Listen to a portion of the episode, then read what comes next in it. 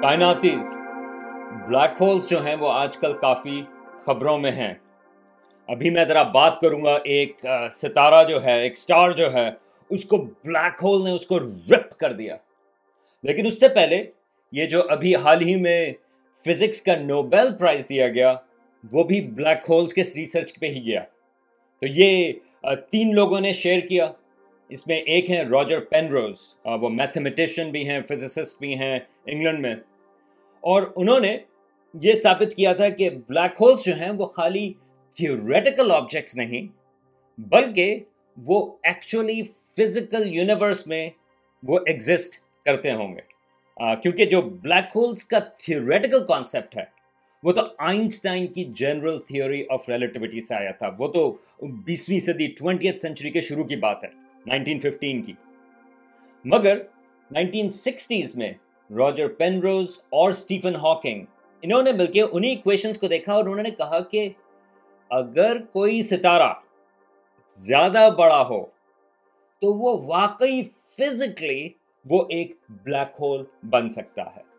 تو اس ریسرچ کے بعد لوگوں نے تلاش کرنے شروع کیے کہ کیا بلیک ہولز واقعی ایگزسٹ کرتے ہیں یا نہیں. اور افسوس کی بات ہے, اسٹیفن ہاکنگ کا کچھ ہی سال پہلے انتقال ہو گیا, اور نوبل پرائز کے لیے آپ کو زندہ ہونا ضروری ہے. تو راجر پینروز کو اس سلسلے میں نوبل پرائز ملا. لیکن جو دوسرے اور لوگ ہیں, رائنہارڈ گینزل اور اینڈریا گیز, ان دونوں نے ثابت کیا کہ ہماری اپنی گیلیکسی میں, ہماری اپنی کہکشاں ملکی وے میں, اس کے بیچ میں ایک بلیک ہول, اس کو کہتے ہیں سپر میسیو بلیک ہول, کیونکہ وہ ریگولر ستاروں جیسے بلیک ہول سے کافی بڑا ہے, وہ واقعی ایگزسٹ کرتا ہے. اور اگین اس سلسلے میں ویڈیو موجود ہے.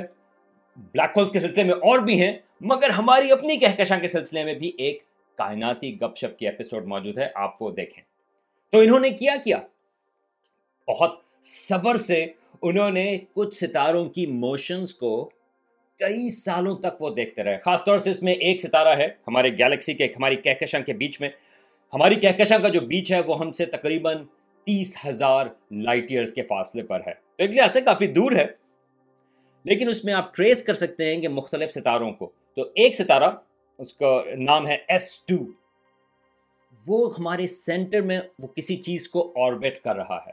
اب اس کو 16 سال لگتے ہیں اس چیز کے گرد آربٹ کرنے میں, اور ہمیں پتہ ہے کہ خالی آربٹ سے کہ وہ جس چیز کے گرد آربٹ کر رہا ہے اس کا مادہ یا اس کا ماس کتنا ہے, وہ آپ بیسک فزکس سے آپ کیلکولیٹ کر سکتے ہیں. اور ہمیں یہ پتہ ہے کہ وہ آربٹ کر رہا ہے, جو بیچ کی چیز ہے, اس کا mass 4 million times mass of our sun, یا ہمارے سورج سے اس کا مادہ 4 ملین گنا زیادہ ہے.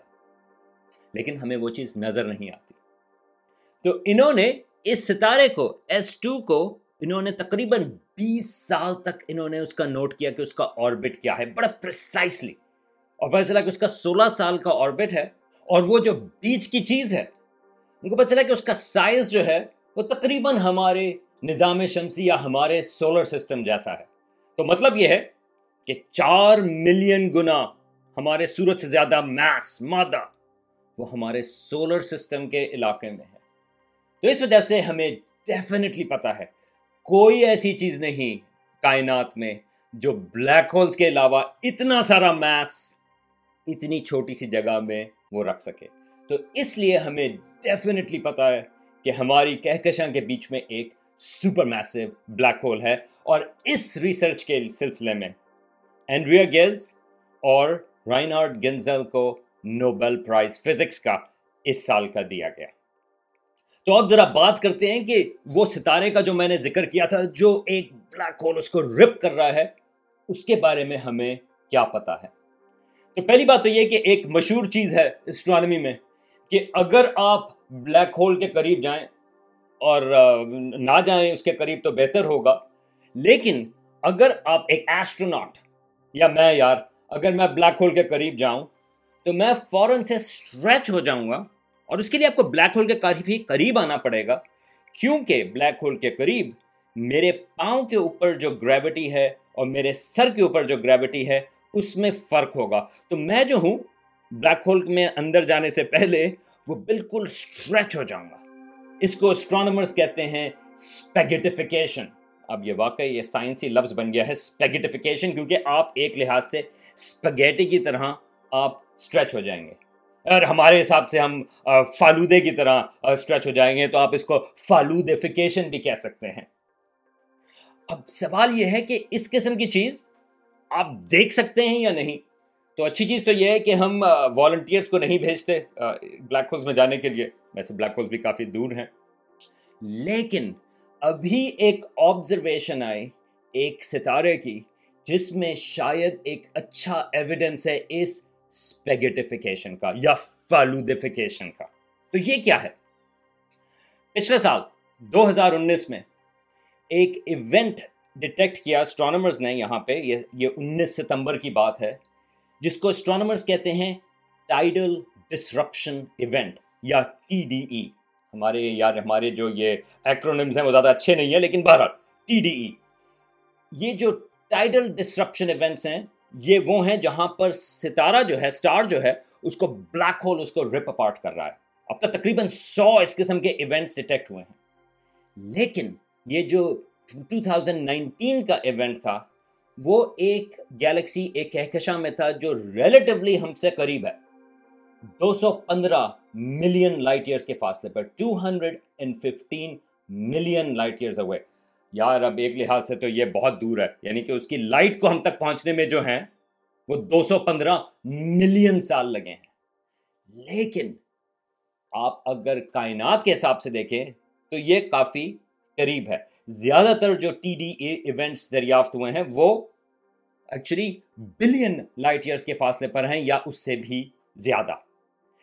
تو اس کو اسٹرانومرز نے کافی ڈیٹیل میں اسٹڈی کیا، اور نہ صرف یہ بلکہ یہ کافی جلدی ڈیٹیکٹ ہو گیا. مطلب یہ کہ یہ ڈیٹیکٹ ہوا تھا 19 ستمبر کو 2019 میں، 2019 میں، مگر اس کی جو پیک برائٹنس تھی وہ تقریباً 9 اکتوبر کے آس پاس تھی، یعنی کہ تقریباً 20 دن وہ بھی برائٹ ہو رہا تھا. تو یہ کیا ہوا؟ اسٹرانومرز نے اس ایونٹ کے بعد بھی اس کو اگلے 6 مہینوں تک وہ اس کو آبزرو کرتے رہے کہ وہ کس طرح سے اس کی برائٹنس جو ہے وہ چینج ہو رہی ہے. اس کو انہوں نے آپٹیکل لائٹ میں بھی دیکھا، انفرا ریڈ میں بھی دیکھا، ایکس ریز میں بھی دیکھا، الٹرا وائلٹ میں بھی دیکھا، تاکہ اس کی ایک پکچر بتا سکیں کہ یہ جو ستارہ ہے اور یہ جو بلیک ہول ہے وہ سسٹم کس طرح سے ایوالو ہوا ہے. تو اسٹرانومرز کا خیال یہ ہے کہ یہ جو ستارہ تھا، جب وہ یہ جو بلیک ہول ہے جس کا میس تقریباً ہماری اپنی کہکشاں کے بلیک ہول جیسا ہے، تقریباً 1 ملین سولر میسز. زیادہ تر سپر میسو بلیک ہول جو ہیں وہ دراصل ان سے کافی بڑے ہوتے ہیں، لیکن اس گیلیکسی میں جو بلیک ہول ہے وہ ہماری اپنی ملکی وے جیسا بلیک ہول ہے، تقریباً 1 ملین ٹائمز ہمارے سورج سے زیادہ اس کا میس ہے. اور یہ جو ستارہ ہے وہ ہمارے سورج جیسا ستارہ ہے، یعنی کہ 1 سولر میس. خیال یہ ہے کہ یہ جو ستارہ تھا وہ کافی قریب آیا اس سپر میسو بلیک ہول کے. کتنا قریب آیا؟ وہ تقریباً زمین اور سورج کا جو ڈسٹنس ہے، ٹھیک ہے، یہ 150 ملین کلومیٹرز، یہ اس سے بھی آدھے فرستے کے اوپر آیا، ٹھیک ہے، تقریباً اباؤٹ 70 ملین کلومیٹرز کے فاصلے پر یہ ستارہ آیا. تو جس طرح اسپیگیٹیفیکیشن ہوتی ہے، میں نے بتایا تھا کہ میری اپنی پاؤں کی گریوٹی اور سر کی گریوٹی میں کافی فرق ہوگا، اسی طرح اس ستارے کے ساتھ بھی یہی ہوا. اور اس ستارے کی جو نیئر سائڈ تھی بلیک ہول کی، اس کو بلیک ہول نے کھینچا، اور جو فار سائڈ تھی اس کے اوپر ریلیٹیولی کم گریوٹی تھی. تو خیال یہ ہے کہ یہ جو بلیک ہول ہے وہ رپ اپارٹ ہو گیا، اس کے پیسز، اس کے شریڈ ہو گئے، اور وہ جو مٹیریل ہے وہ ایک شروع میں ایک ڈسک کی شکل میں اس بلیک ہول کے گرد گیا.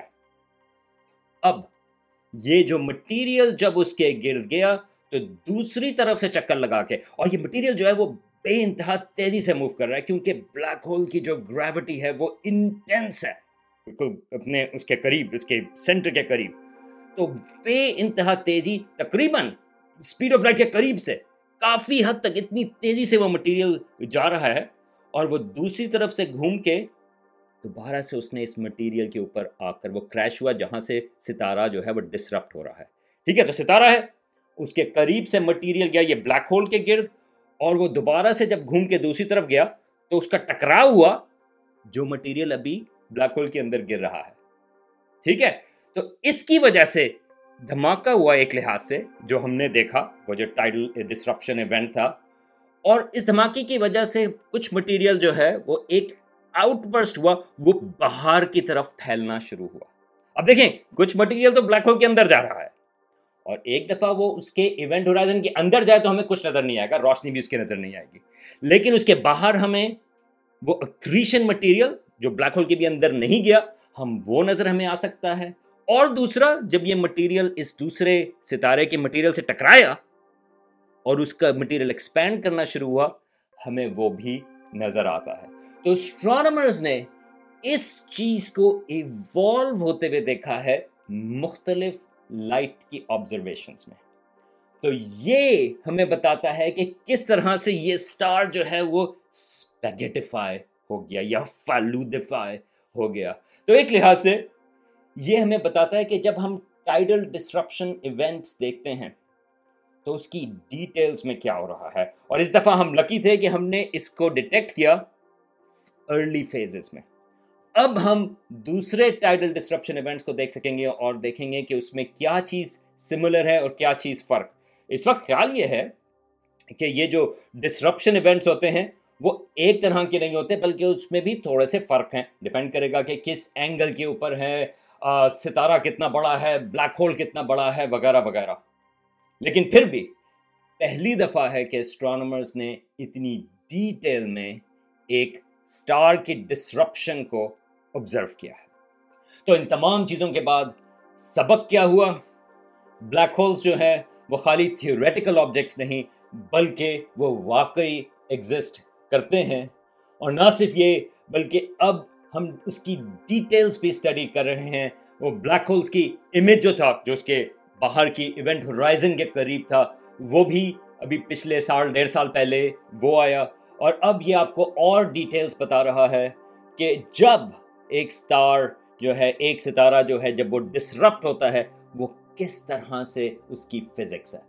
آہستہ آہستہ کر کے ہم چیزوں کے بارے میں اور عطا کرتے چلے جا رہے ہیں, ایون اتنی ایگزاٹک چیزیں جیسے کہ بلیک ہول.